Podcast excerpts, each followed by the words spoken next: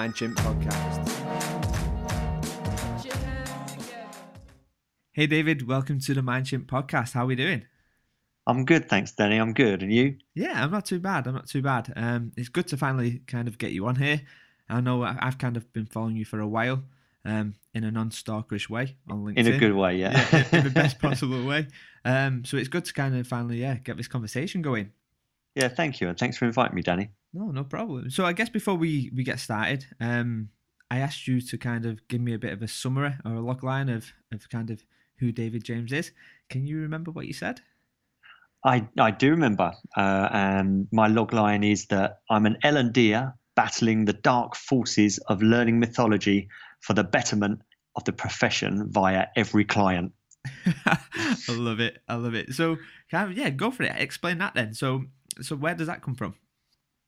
Um, I think that comes from first of all my in-house L and D career. Um, I think I think I follow quite a typical path of uh, start off as a trainer, um, build out my know-how and my kit bag with psychometrics, with programs and uh, dabblings in technology, um, and all of that worked fine uh, over several, uh, I think three or four organizations. But it wasn't until I I suppose I got the um, a, a, more senior seat at Disney, and I was director of uh, of learning, talent, and OD.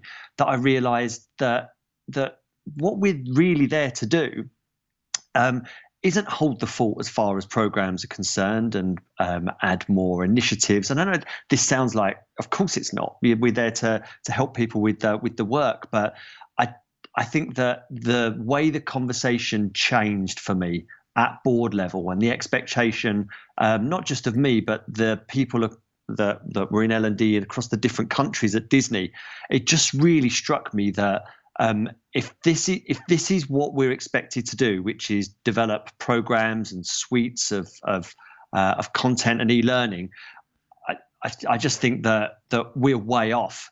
Um, and I think that what I write about, what I speak about, you know, the conversations I get into, and I realise we've gone straight to the meat of it uh, already, um, is that that I think the conversation that we have amongst ourselves as L and D, and the way that that sometimes we're brought into the profession, gets us off on the wrong foot. And really, I don't think that we're learning and development. I think we're performance and capability, and learning used to be the predominant tool we'd use um, for um, retention and recall of, of knowledge and uh, and skills. But I think those days are long gone, and we are significantly hampering our efforts by remaining as simply learning and development, and people coming up a similar path. Okay, superb. I completely agree. I think in, in the world of overstimulus, you know, from the minute you wake up to the minute you go to bed, you're getting bombarded with so much data, be it your, your social media channels and stuff like that. You know, I think learning development from a title was probably fit for purpose many, many years ago. But yeah, I think that whole change, and we'll probably jump into that in just a second. But before we before we jump in, David, what's a um, couple of random questions. So what I need you to do for me first is I need you to pick for me five numbers from one to a hundred. All right. Um, three. You're not gonna. This isn't my uh, my pin number you're trying to get from me. right. I've heard about these scams. Uh, so three, seven, uh, nine, 43, and seventy-three. Perfect. We'll come back to them later on down the line.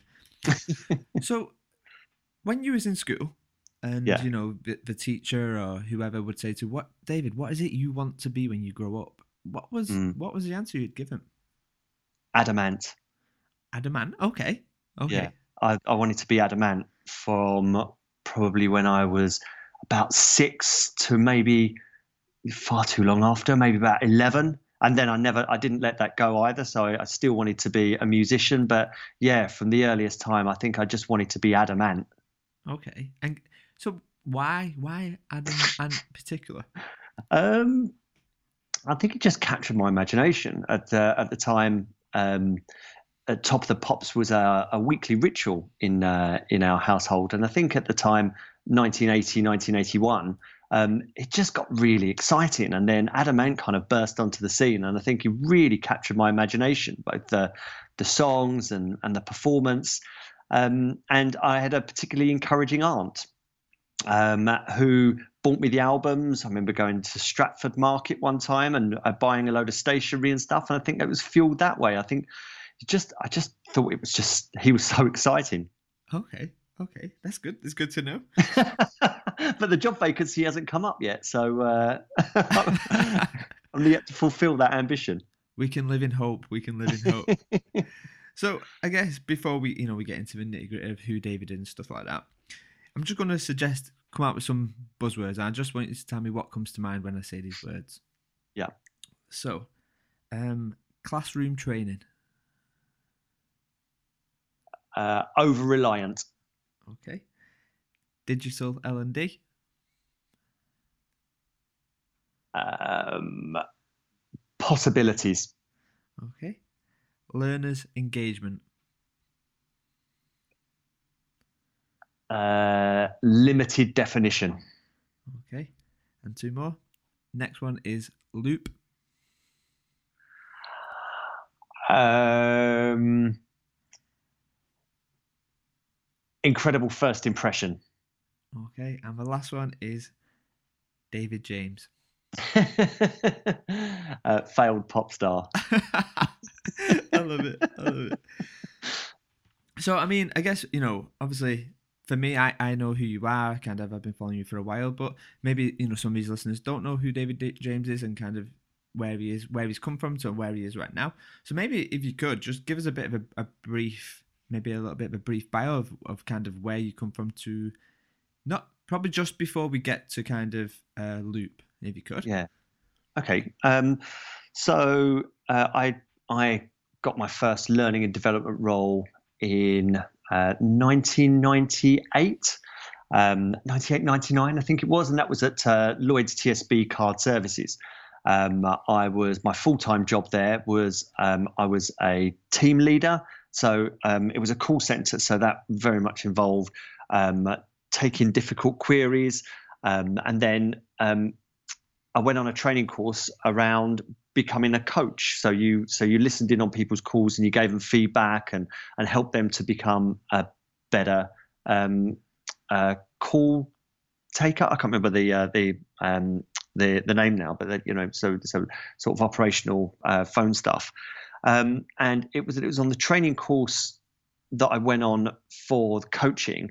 Um, and the guy who was running the, the program, uh, his name is Robin Fenner. He's now director uh, of L&D uh, in one part of uh, American Express. Um, but I just, I just was, you know, it wasn't quite an Adam Ant moment, but it was, it was pretty incredible um, uh, seeing this man in action. And I thought, wow, I didn't, I didn't even know that this kind of job existed.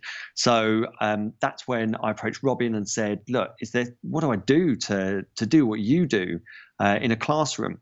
So Robin kind of took me under his wing a little bit, uh, and before long, I was uh, uh, running induction for Lloyd's TSB on top of my team leader role. Uh, there was um, I got involved in running that coaching workshop, but um, it didn't quite happen for me um, to join Robin's team full time. I did apply, I got knocked back.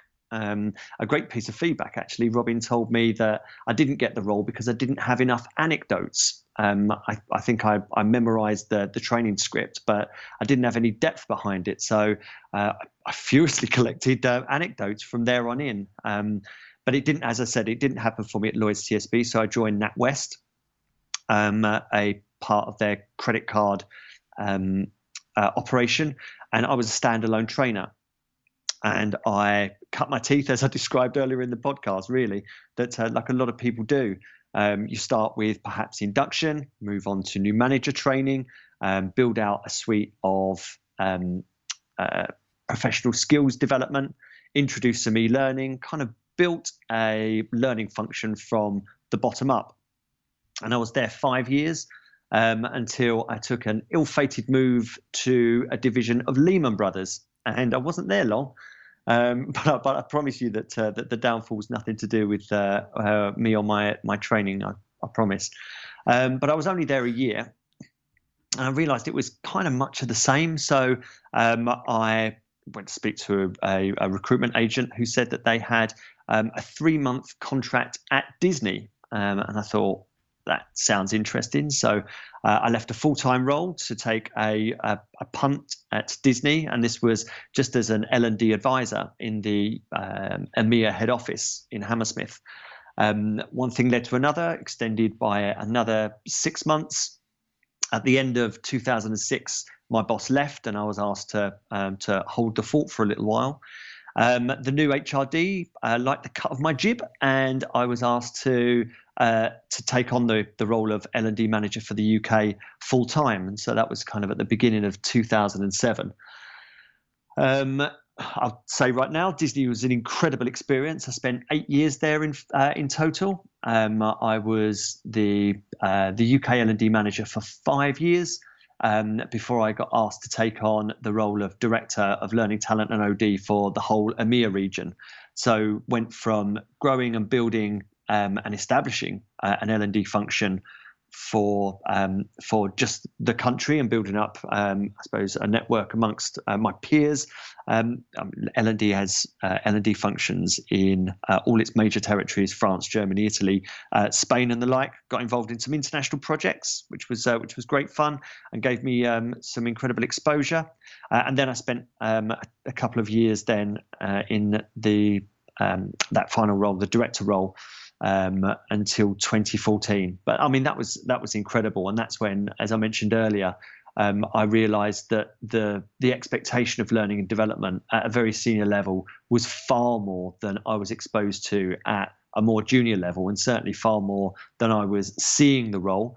Uh, and at that level, very much joining together uh, talent development for um, directors and above, as well as professional development and, and gluing that together across the region, uh, as well as being the uh, conduit between EMEA and the US, which was which of course is the mothership and involved in um, employee engagement uh, and um, uh, strategic foresight, which was uh, an incredible opportunity uh, to be a bit more forward thinking uh, in not just in learning and development, but try to embed that kind of thinking at Disney. And I think that's kind of the, the way that was sold at the highest level was we don't want to be, say, another Sony where they missed a trick with the Walkman and Apple came in uh, and um, uh, kind of took their market share of the the portable music market, or perhaps a Kodak who got left behind um, in the the the um, digital photography world. So this was just making sure that Disney was looking forward uh, and outward enough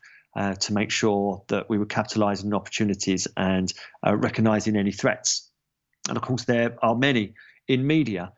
Um, but then after after eight years at Disney, um, I decided I want to go out and do something on my own. So my wife and I, Rowena, um, set up Weekend which was a uh, kind of digital on well, it's an online marketplace for um, vendors of learning and development and uh, to receive recommendations by their clients so that we could all see as in-house folks who was highly recommended for what so that we create a little bit more transparency in the market. But uh, unfortunately, we were un- unable to monetize that to any meaningful degree, um, and that's when uh, and uh, I suppose via Weekend, that's how I met Ben from Looop, and I suppose that starts another chapter.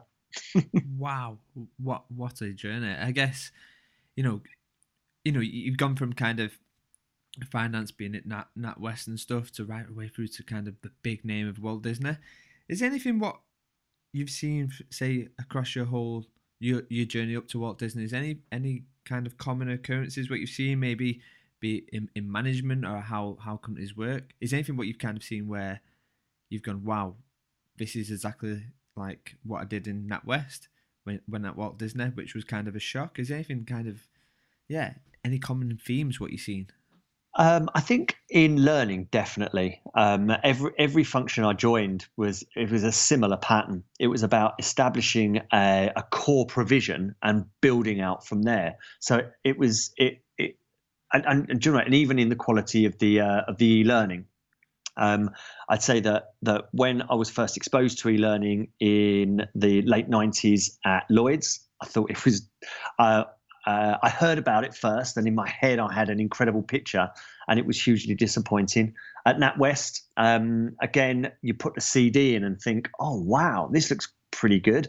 Uh, and then you get into it and realize it was rubbish. Uh, but joining Disney, I remember thinking, oh, at last, we're I'm going to experience e-learning the way it's meant to be. Uh, and then I logged onto the LMS, and it was as bad as anything I'd seen since the late '90s. So I'd say that the, there's a commonality there. I'd say the difference between my Disney role and um, uh, my roles at uh, Bo, I suppose at Lehman's, at um, uh, NatWest, and Lloyd's, is I wasn't exposed to the board um, to the degree that I was at Disney. Very very quickly uh, I was I was dealing with the UK um, board um, in Disney, and I mean these executives were some of the smartest people I'd ever met. I do remember. I'll always remember. I was uh, I was delivering some performance management training to some really senior people uh, in one of the TV divisions, um, and uh, I, I, mean, I, I, knew my stuff, and um, uh, and I always look forward to being challenged by senior folks. But these people were just smart off the scale, and they do say that uh, that that when you challenge yourself with uh, with smart people, I want to use the phrase um, was it iron sharpens iron, but I think that might have been uh, over egging my uh, my own ability at at, uh, at that time. But I realised then that these were these were super smart people, and that was one big takeaway I had from uh, from Disney is that they of course they can attract uh, incredibly smart people, and if you can rise to that challenge, then there is it's just it's just an incredible experience. But I, mean, other than that, Danny, I, I can't I can't really um, see too many comparisons, but I will say the difference. Um, I, I, speak to people sometimes who um, uh, who are looking for new roles in L and D, and they they might say, "Oh look, I don't mind moving sector," um, but I can I can say for sure that the culture the, the difference in culture between finance and Disney was unbelievable. I mean, it, it, was almost like people from a different planet. I remember the first time I uh, went to a meeting at Disney and somebody was sitting there with their legs crossed on their chair. And my first thoughts were, what on earth are you doing? And I'm just thinking, I mean, it's just the total opposite of what you'd experience at uh, uh, in finance, where people have quite a, a, a prominent mask um, of a professional mask. But at Disney, it was that was right down. But I suppose what that allowed then is that that people were really communicating on a very genuine level. Um, it was this this is me. I'm comfortable and let's do business. So I'd say that there were definitely more differences in the business. Um, uh, say Disney compared to finance, but in L and D, um, I'd say that it was very, very similar. And the more people I speak with, the more I realise that uh, that it's a it's a it's a similar um, uh, growth trajectory of a, of a of a learning and development, or back then training and development function, which is um, start in the classroom, um, develop the skills of a of a trainer and facilitator, uh, broaden into course development. Um, have a uh, experiment with technology and build out from uh, from there. So I see I see I see a lot of similarities there. Okay, that's really interesting. I think it, it's it's really interesting. You know, we'll definitely touch upon Looop because I want to really get into that and and um, recommend as well. But I think it's really interesting. You know, when when when you kind of at the forefront of something, what you do, and I like to think I'm kind of out there with my ideas and, and how how L and D, if you like to use that term, should be done.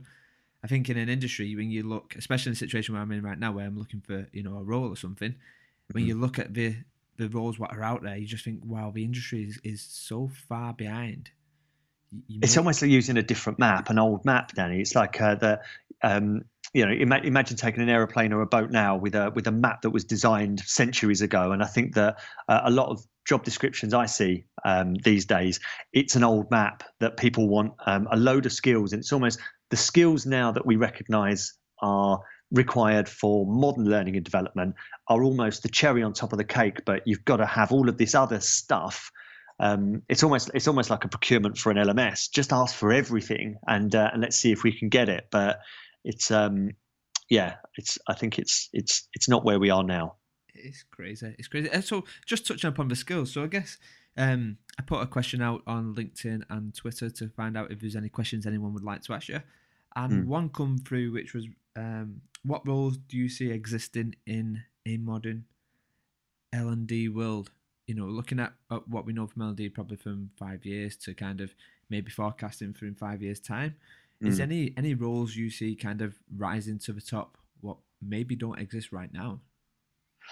Um, I'm, I'm not sure whether they don't. Um, I'm, I'm, going to be touching on what doesn't exist, but I, have got I've certainly got a handful of uh, of uh, of skills and um, uh, I, I, th- I, think some of them are, um, just ways of uh, thinking and, and, and, roles as well. Uh, the first one I'd say, Dan, is, um, is leadership. Because if we're going to break out of, uh, I, I, wrote a blog um, quite recently called L&D is stuck, and here's how, um, here's what we need to do about it. And um, it taps into what I was mentioning before. L&D is stuck because when you build a provision out from the middle, which is um, you do induction, new manager training, um, core skills development, compliance, and all of that. Everything grows out at the next levels to service the core. You get an LMS and you get content to service the core. Um, you get you look for new and novel solutions to service the core. You're always going back to revisit, rehash, or or overhaul. But but what I realized at Disney and when I when I'm meeting with very senior learning and development people is that that that core it's kind of it's like kind of like mudslinging. It's if you sling enough mud, then some of it's going to stick. But if you start from the outside with leadership, you're only doing stuff that the organization needs to achieve its goals. Which so so if you've got um, uh, for if we look at uh, the majority of organizations right now are, uh, are looking to to go through some kind of digital transformation, some kind of global expansion. Um, so if you can support people to do that, like what, what is it? What are the knowledge and skills that they need in order to do their jobs? Uh, when you add into that some workforce planning, we see that roles are changing all of the time. And then if learning and development are servicing the um, the the business of what I call in the in the blog that outer ring, then we really do add value. There's none of this, oh, I want a seat at the table, or um, are we adding value? There's no measuring learning and development by bums on seats or, or satisfaction ratings. It's on whether um, your client group are more equipped than they were to solve the problem that they highlighted to you was a real problem than they were before you got involved. So I, so I think it's absolutely integral that leadership is required in modern learning and development because when it's built out from the core, we get stuck and locked in classrooms, uh, and our poor clients get locked in uh, in LMSs as well. So I'd say that was number one. Then, on a more uh, tactical and everyday level, I'd say performance consultancy um, because we need to be have we need to be talking the language of the business rather than what training do you need or what learning do you need or uh, you know um, I suppose it's never going to be as crude as that today. But if you were saying uh, if we were asking managers and leaders what it is they need from learning and development, invariably it comes down to courses. Um, it's like it's like uh, L&D walking around with the training hammer, you know, looking for nails to hit. Mm. But performance consultancy is very different. It's look again, it's going from that leadership perspective of, um, okay, what what needs fixing now? What friction is there that needs addressing on employee user journeys that we can solve now together, whether it's a then a course or whether it's a resource uh, or whatever it takes. Um, but performance consultancy, um, looking at business and performance problems uh, rather than looking for learning and training needs. I'd say agile project management alongside that, and not because it's a buzzword at all. Uh, it's because we have when we when we're not looking for learning uh, problems uh, and we're looking for business performance um, uh, problems uh, and friction, we can address those very very quickly. Um, but and agile methodology as opposed to waterfall means that we can address those sometimes in real time uh, with and for the client. So agile certainly isn't a buzzword. Uh, it is uh, a way that that uh, L&D functions like that at Sky have organized themselves and continue to organize themselves to service an enormous client base, but focus on solving real problems and not feeding an LMS full of content or filling classrooms full of people. I'd say that um, what is just as important as those are relationships and connecting. So the ability to build uh, strong relationships within uh, within a business, uh, not just with potential clients, but also with potential subject matter experts, because the ability to connect expertise with need is absolutely crucial. I'm a firm believer that most organizations, if not every organization, uh, already has the uh, the expertise it needs to succeed. It's just not uh, accessible to the rest of the organization. and as a, in direct opposition to filling an LMS full of content or a, um, a program schedule full of courses, uh, if we can understand who has the information that others need to address friction, then L&D can be the connectors uh, in order to bring that together, building bridges rather than, like let's say, houses filled with uh, with filled with content. Um, building on that, the confidence to um, um, to suggest and build resources before courses. Nick Shackleton Jones uh, I, I, came up with the phrase like um, I think 2010. I've uh, looked at his um, uh, blog going back as far as, and that's that's a good number of years before uh, before that came to my attention. But uh, recognizing the value of giving people the tools when they need the tools in order to do the work that they're trying to do. Again, addressing friction in real time, and the way I, I, I describe that to people is uh, if you look at presentation skills, you'd, you'd um, on the surface you'd say, well, it's a it's a skill. It involves people, so yeah, it has to be done in a classroom. But I always say, yeah, but what questions or what friction were employees facing before it was suggested to them, or before they uh, decided that they need to go on a presentation skills course? I bet you they were doing their work, and now they've hit a piece of friction that could easily be addressed in the workflow. So, such as how do I write a presentation here in this organization? What kind of templates do I need to use? What do our more expert uh, presenters do that I could learn from here? Um, how do I address my nerves? What what are the general expectations? All of this stuff we could just unpack because the majority of the time, people are going to Google to ask those questions that could simply be addressed within an organization uh, with its context, with a view to helping that person with what they're trying to do. And then, you know, we, there's quite a lot uh, being spoken about personalization and AI in uh, in L and D. But how smart would it be then if somebody types in uh, or is looking for how do I write a presentation? Um, in their organization, then to be surfaced for them resources that say, uh, and these are the templates that you should use, and here are some of the top tips. And do you know what I mean? So, so it really is focused on the work and the person, and not on learning in, uh, in inverted commas. And just to just to whittle through the last three uh, on here, uh, otherwise I think we're going to get to the end of the time, Danny. Uh, basics of video production, so you know the language, if not the the skills digital marketing so that we're making sure that uh, our client groups are aware of what value that they can gain from interacting with us and our um, and our solutions, our resources, conversations and the like. And uh, last but by no means least, this is the wraparound. Uh, people might call it data science, data analytics, but I think the ability to interpret data is absolutely critical. Again, so we're not throwing mud at walls and measuring stuff that only has uh, a slight connection to learning, such as you know um, completion, attendance, satisfaction, and the like.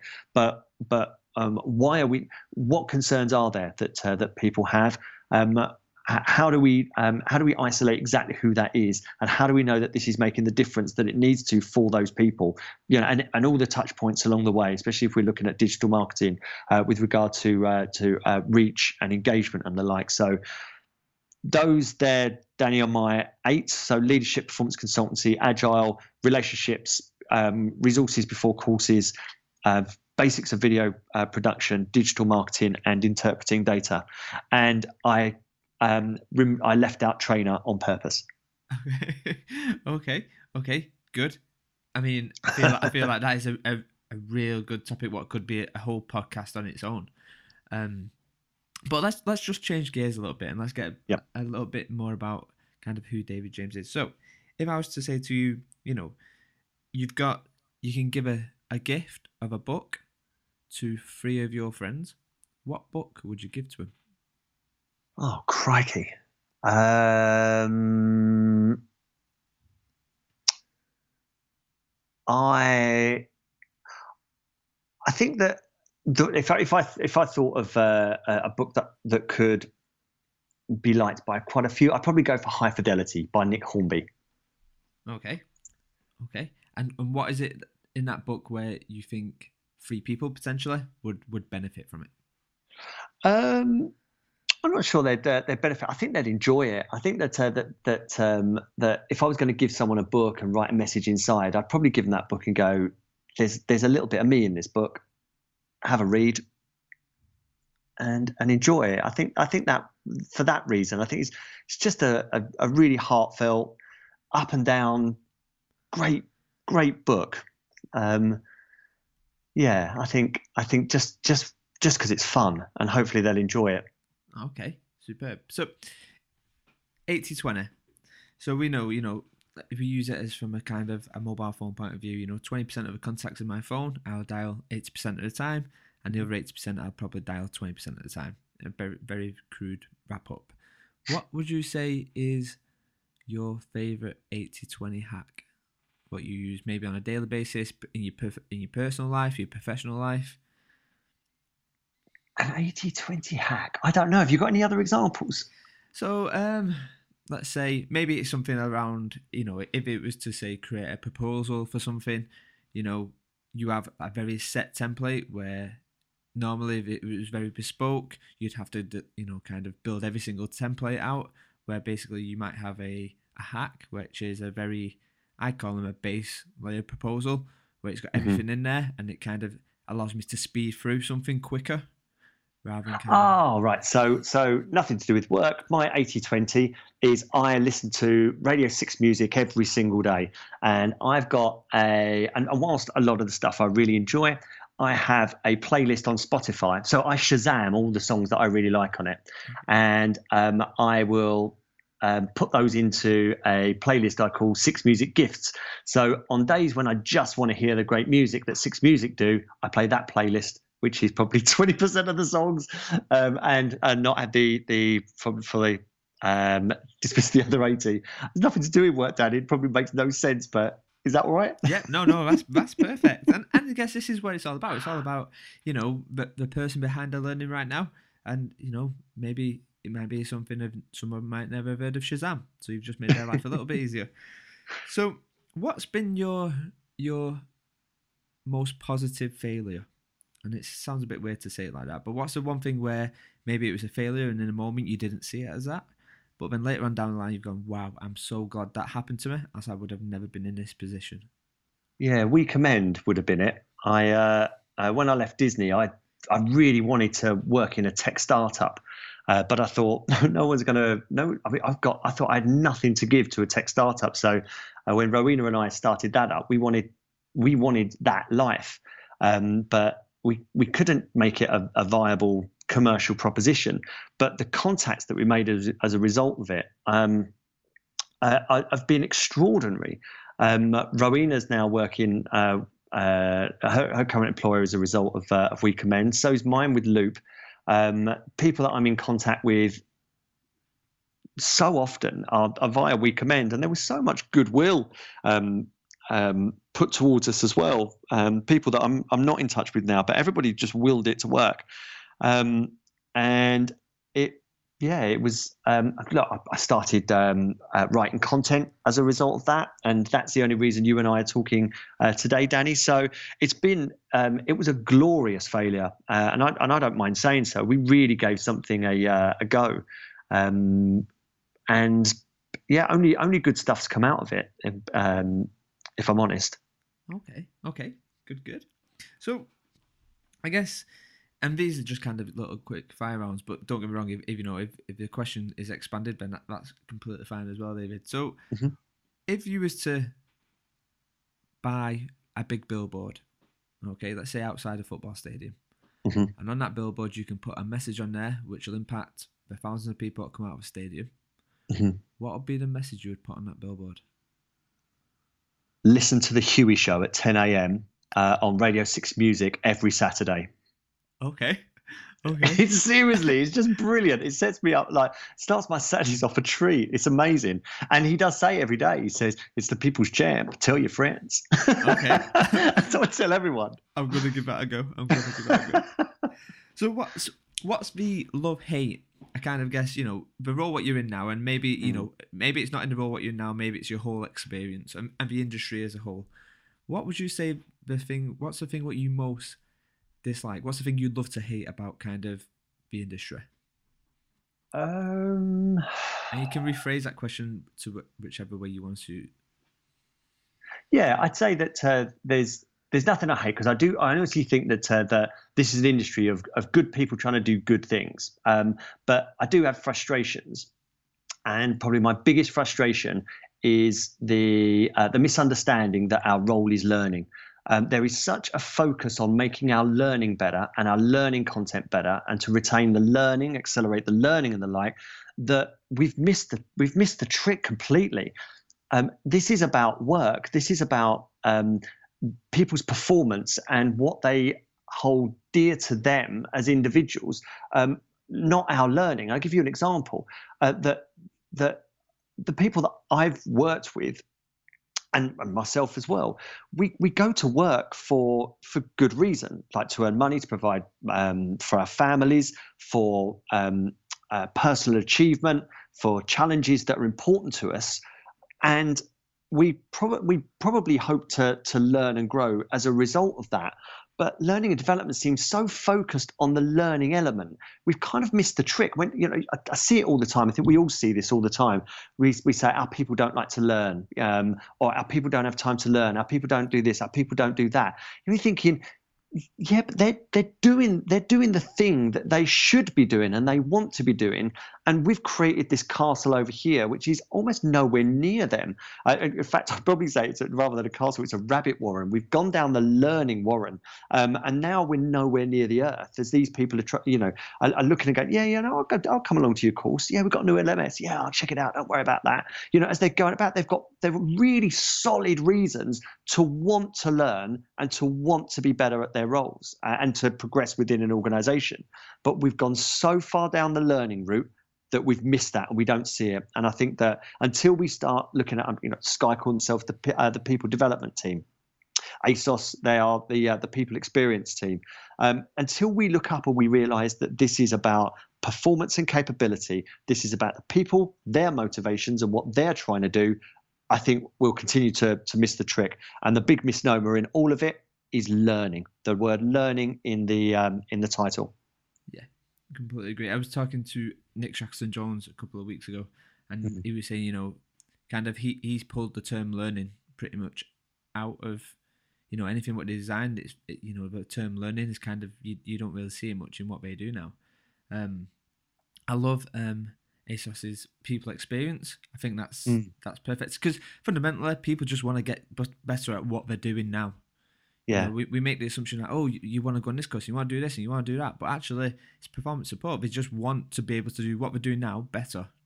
Yeah, that's right. And, and and tap into their motivation. I think as soon as we start creating things for our purposes, because there wasn't a provision before it uh, for it before. I mentioned whether it be induction, new manager training, you know, our brand new presentation skills course. You know, we, we're removing it from from their world.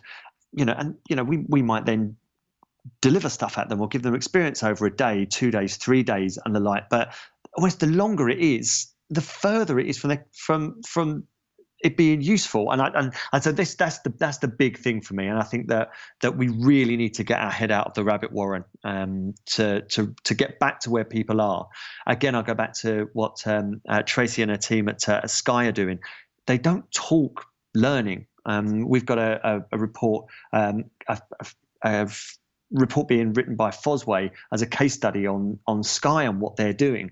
Um, and um, Tracy was adamant there that they don't they don't talk about competencies. Um, there, there's no L and D jargon. They talk the language of the business and provide solutions for the business at all levels. They do. They have resources. There's no courses. Uh, they have conversations that bring people together to solve real problems, um, and they have so much credibility in the business. It's ridiculous. Um, so there's just one example of uh, of where this is. It's it's it's just really working. And I do find going back to that blog that I wrote um, um and published recently that very senior L and D leaders get it. They have the conversations. They're pressed on this stuff all the time. Um, so I'm hoping that that we're seeing a sea change, but uh, but we could certainly accelerate it by le- removing the word learning uh, from our title and recognizing it's just one tool we have in our kit bag and probably the least efficient way of um, that we have uh, of affecting performance. Okay, cool. So, I mean, just touch upon the role which you're in now, then, David. So, mm. if I was to say to you, tell me what it is you do in the role mm-hmm. what you're in now, but I want you to explain it to me like a three year old. If I was a three year old, how would you tell me what you do? Um, I help people help other people to get better at their jobs. Boom. Perfect. I love it. that was easy. That was easy. So let's talk I've about. got a four-year-old daughter. Just Yeah. imagine her. Um, but I also remember, like looked at her as if to think, do you know what? She's she's going to want a lolly for say like for for for listening to that, or you're already thinking about Peppa Pig or something. I love it. I love it. So let's talk about let's talk about Looop then. So Mhm. yeah, talk to me about Looop. I mean, what what is Looop for the people who don't know? Kind of Mm. walk me through how how kind of you know Looop came about, what it does, how it's perfect for the need, and yeah, just walk me through the Looop experience. Well, I, I, I, I'll take you back to my first experience of, uh, of Looop. And in, uh, in 2014, I went, I went to the CIPD um, exhibition, and it was the week after I'd left Disney. I went armed with a load of weekend business cards, thinking that I'd speak to all these providers and we get a load of people um, uh, logged on as a result. And uh, the first stall I went to was Looop. I've never heard of Looop. Uh, ben gave me a big smile, um, welcoming uh, handshake. We had a bit of a chat, and he said, "Can I uh, can I show you what this is?" Uh, he started to do a demo on Looop, which is um, an online learning platform um, in a, in the crudest sense. But as he was um, showing me this, I said to him, "This is the first piece of learning technology that I would use," and that was a huge epiphany for me. I've been peddling e-learning since the you know the late 1990s, so for 15 years, um, and as I, as I mentioned before, with um, with with mostly disappointment. Uh, but as he was showing me this, I just thought, this is so grown up. This is this is just treating people like adults. And I said to him, I could see I could see everybody using this because all he was doing it was like a publishing tool. He was taking information, stuff that was important for me, putting it in the context of a job, publishing it, and show me how you could get that out to people really quickly. And I was like, the the possibilities for this are endless. Um, you know, it was just really clean, really easy to use. And Ben and I chatted then for about a year as they developed out the proposition. Because what I didn't know is that they pretty much just got a working MVP to the exhibition to see if they could prove the concept. So over a year, they developed it out. They uh, they're having lots of conversations with organisations. Um, but uh, but in the the following February, so February uh, 2015, Ben uh, gave me a call. Um, good timing actually. What with uh, what was going on with We Commend, and asked, "How do you fancy coming over to the dark side, um, to the vendor side?" Um, and I and I just said, "Look, I'm I'm in. I believe I believe in this and uh, what you guys are doing." Um, and the the whole idea of Looop is you know make learning work. Um, I, I mentioned before that uh, that that that learning's worse uh, the worst experience of learning sometimes is that it's down in the rabbit warren. But if we could get close enough to work, um, close enough to the real problems, to the real friction points that people are facing, then we can solve these with the Nick uh, Shackleton Jones um, uh, mantra of resources, not courses. Um, then it's it's you know this this is what digital technology can uh, can do. So uh, what we what we do and what my role as digital learning strategist at, uh, at Looop is is to find out what the real problems are. Uh, L&D sometimes think that the problem is they don't have content or they need a an online element of a particular initiative like induction or new managers. And what we do is um, using agile methodology is bring your target audience into a room uh, to figure out where the actual friction points are create resources where they're uh, required just to test to see whether this is going to help address that that friction and help the person with what they're trying to do uh, but also recognize where conversations might help. Um, and, and again is just it's just in a very lean manner. We, we, we're trying to avoid any waste. We're trying to um, uh, prototype uh, solve real problems and scale only what works. And the looop platform uh, does that in a in a very clean and uh, lean way uh, lean as in it's built for the user, not built for L&D. Um, sometimes we don't get through procurement because we don't have all the bells and whistles and, and, and stuff, but our engagement is through the roof. Um, and Sky, um, again, it's a, it's a great example. Uh, when they were choosing uh, their platform and they went with us, they uh, put them uh, the platforms through user acceptance testing. So they put it into the hands of the users and looop won every time. Um, it was it's just about uh, how can you help people with what they're trying to do anyway, so they can get on, remove the address of the friction, and be more confident and competent as a result of their interaction. So that kind of in a nutshell is uh, is Looop. But uh, but our whole thing is we're going to get closer and closer and closer to the work. Uh, we um, we using um, I don't want to say algorithms or AI um, to to make sure that the the right stuff is surfaced for people because we always uh, we do recognise that uh, people don't want to go to the LMS a lot of the time if uh, um, people um, people will Google or you know or go to, to their own trusted sources. So how can we always remind people of the value that they can gain uh, and anticipate what they're trying to do along their entire user employee journey? So again, what we what we challenge is that if we stop L&D thinking in terms of their initiatives, which are induction, new manager training, core skills development, career management, and start thinking like an employee and mapping out their user journeys. Again, addressing one um, real friction point at a time, then we can glue these together to create one continuous um, uh, employee experience and surface these uh, the, the right resources when they need it. Use data continuously to refine that to make sure that people are supported and guided through their employee experience. And that kind of in a, in a nutshell is Looop. Okay. So I, I was speaking to um, a friend of mine a couple of weeks ago who I think he's been using Looop where he works recently, or he's had mm. some kind of interactions with Looop, and he couldn't he could not sing its praises high enough. It he, he just said it's literally like a breath of fresh air. So I think you know it's easy it's easy kind of for you to say it because you know you're invested within the business, but when you hear the users who are saying this, it just adds so much weight to kind of, of what it is. I mean, me me personally, I've I've not really um I've not really used Looop um, I look forward to using it in the future. I think it, I think from what I know of it, it seems like it's a, a, a great a great tool. It's brilliant. Yeah. So I guess with with kind of the future of Looop, how how do you see this? What's kind of your your ideas with Looop moving forward? Is it a case of just kind of continue to you know speak about how good it is and kind of what's what's the the probably the next steps for Looop? Yeah, so we, we're already um, broadening the uh, the proposition, um, but the the future, as in long term future, we see that uh, technology will enhance the way people work, but it's not going to be in a stop work to learn kind of way. It's always going to be in a um, uh, a minority report, or, or the way I, have described it is you, have seen have you seen Aliens, Danny? Yeah. The movie right at the end when Ripley is in the um, uh, the great big yellow robot thing, where yeah. and then all of a sudden she's big enough and strong enough to take on the alien. And we see that technology will do that for people. That that we always need humanity, and I think that that people want to do business with people. But if we could slip on our digital suit, uh, which made our working lives um, even um, uh, more successful in what we were trying to achieve, both as employees and as people trying to manage our careers.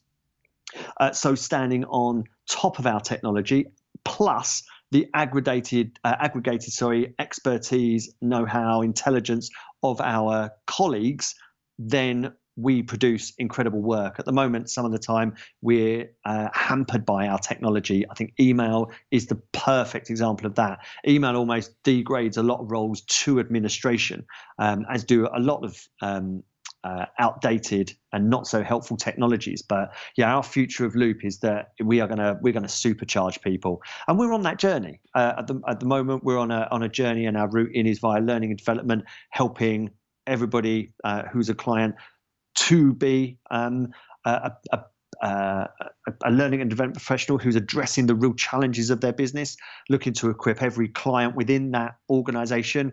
But yeah, the, the, the future, we are not going to be confined to the platform. Uh, we are we are steadfast on this goal of um, uh, of equipping every employee to uh, to do what they want to do, to be the best they can be, um, rather than necessarily just looking to digitize L and D. Okay, Perfect. I, I completely agree. I think you know the more high tech we go, the more human touch we need to be as well with that. You know, there's, there's actually a risk that everything becomes so so digital that we're in a we're in a universe where we can constantly stay connected but be so far out of touch with the people in a real life situation So Yeah, we've got. I mean, with digital, with social media and uh, and phones now, we're we're in the uh, um, this age's version of Pong. Um, you know, in 19, early 1970s, you're playing, um, you know, a really crude uh, video game. You know, and you know, and everyone's granddad would look and say, "What on earth are you doing?" And Call of Duty's come out of it. But what we're doing is we're walking along on our phones, and and let's be let's be fair to people as well. And I, I you know, I, I do think that. Uh, I'll put my caveat in first. I think these things are built for dopamine. So, so I think that that um, Facebook, Twitter, they want our attention. They know how to to um, to get us um, scrolling more. But these are windows into a world that isn't there otherwise, and we're in touch with people. You again, you and I are talking um, uh, as a result of social media. Danny, uh, I'm able to uh, to see what my um, cousins are up to and take a look, and I'll, I'll like and a comment, and we'll feel in touch. Uh, it's pretty much eliminated the, the the horrible experience of going around someone's house looking at their holiday photos. You know, and every time I see someone looking into their phone, I look at I see them looking into a window that they've created, which is a better life than the dark walls on an underground tube.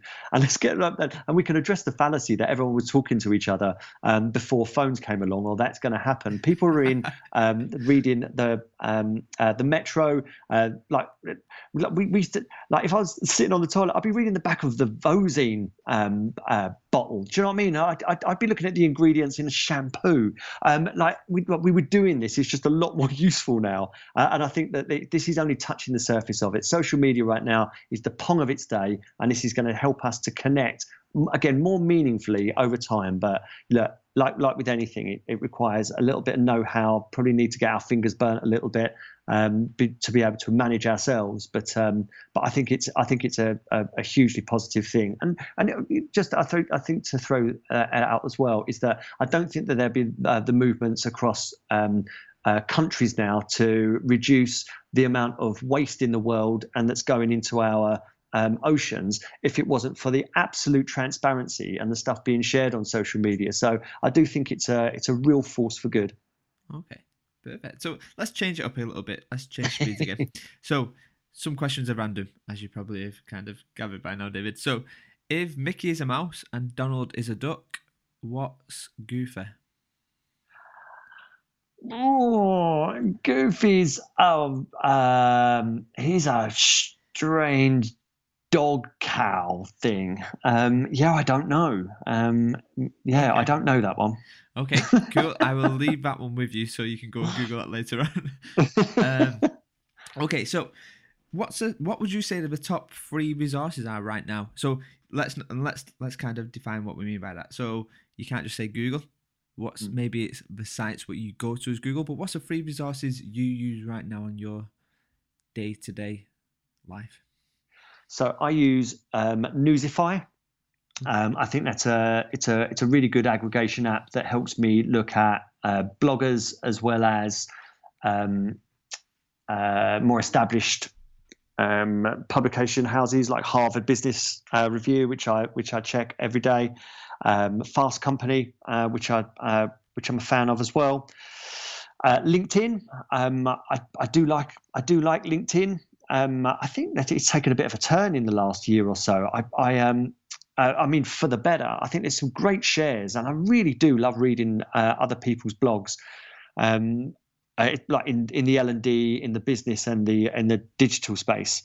Um, and let's have a think.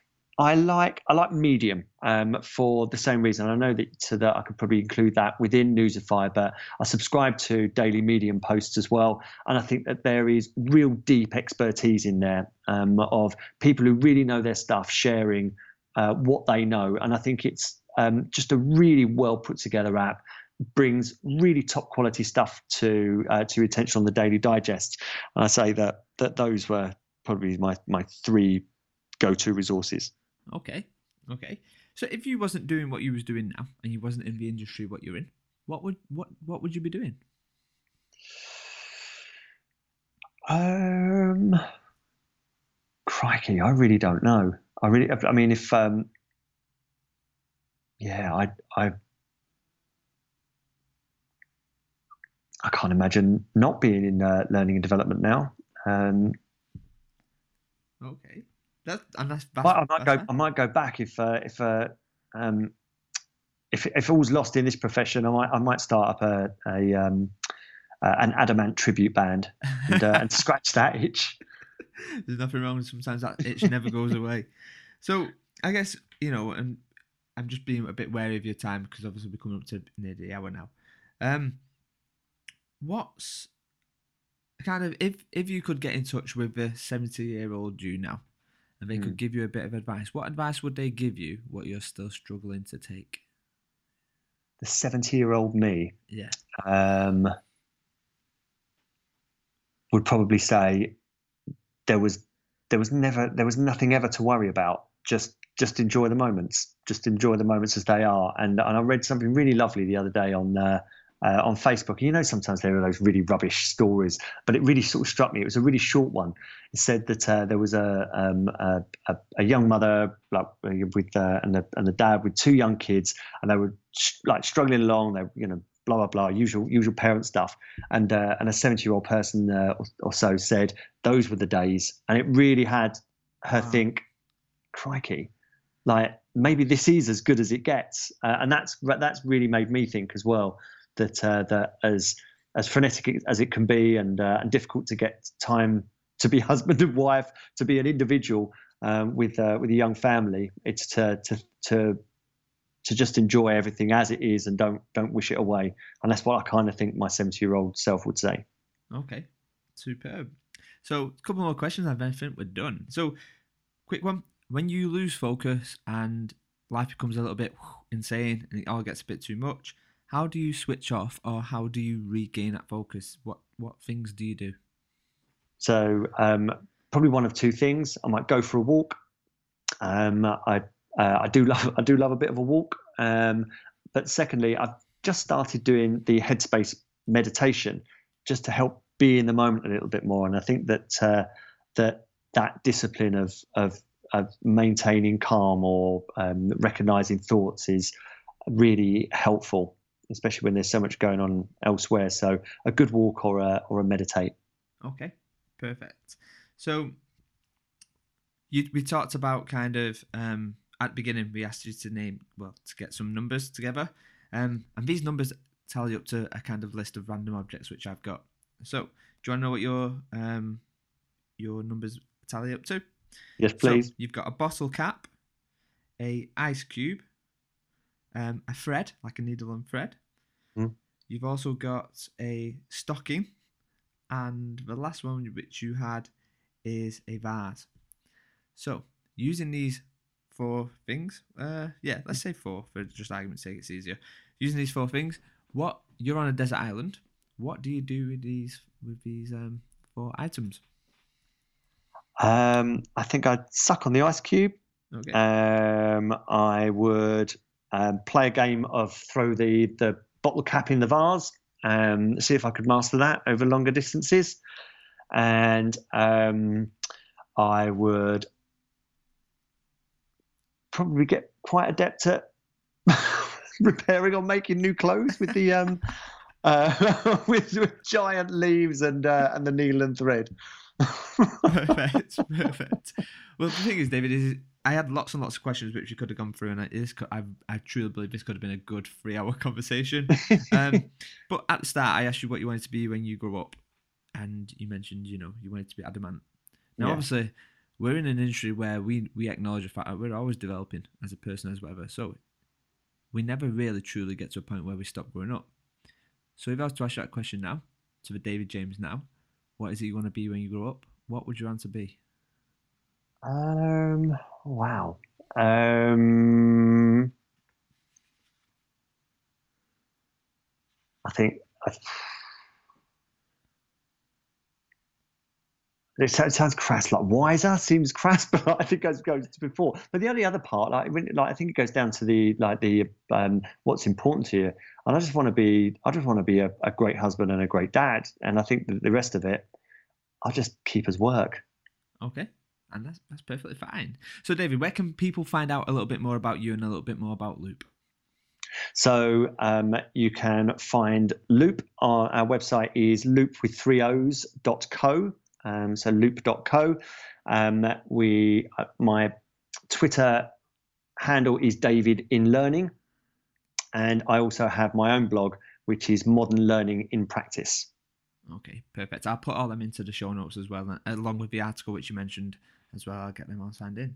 Brilliant. Thanks, Danny. David, well, it's been an absolute pleasure. Um, thank you for taking the time out. It's been great. It has been great. Thanks, Danny. No problem, David. Thanks. Bye bye.